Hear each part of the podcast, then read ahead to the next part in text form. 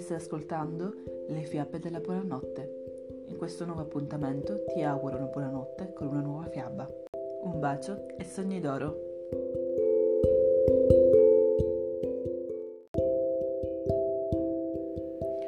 Un burattino.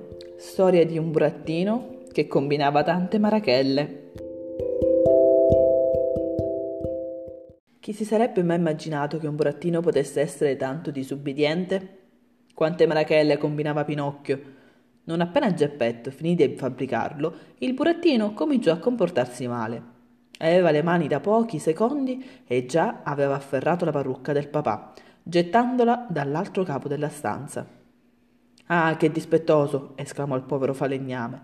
Non devi mancare di rispetto al tuo papà ma bastava che Pinocchio gli facesse un sorriso perché Geppetto, che già l'amava come un figliolo, lo perdonasse. Geppetto temeva che potesse cadere. Fermati, gli urlò, ma quello non voleva saperne di ascoltarlo. Quando ebbe terminato di fabbricargli anche le gambe, gli insegnò con pazienza a camminare da una parte all'altra della piccola stanza.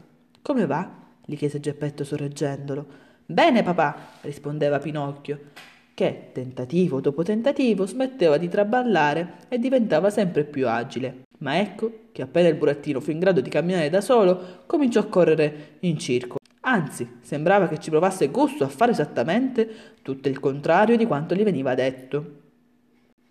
Fu così che, vedendo la porta aperta, scappò per la strada. Geppetto lo rincorse, ma Pinocchio saltellava come una lepre, ridacchiando: Non mi prenderai mai!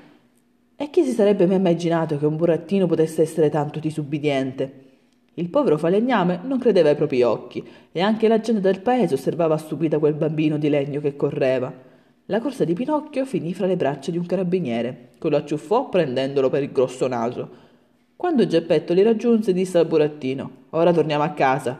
Ma quello, che di ubbidire non voleva saperne, si mise a strillare e a piangere, tanto che le persone lì attorno si impietosirono e cominciarono a dire Poverino, chissà come lo tratta male il papà. Il carabiniere prese allora una decisione. Avrebbe portato Geppetto in prigione, lasciando libero Pinocchio. Ecco quale fu la sua prima grandissima marachella.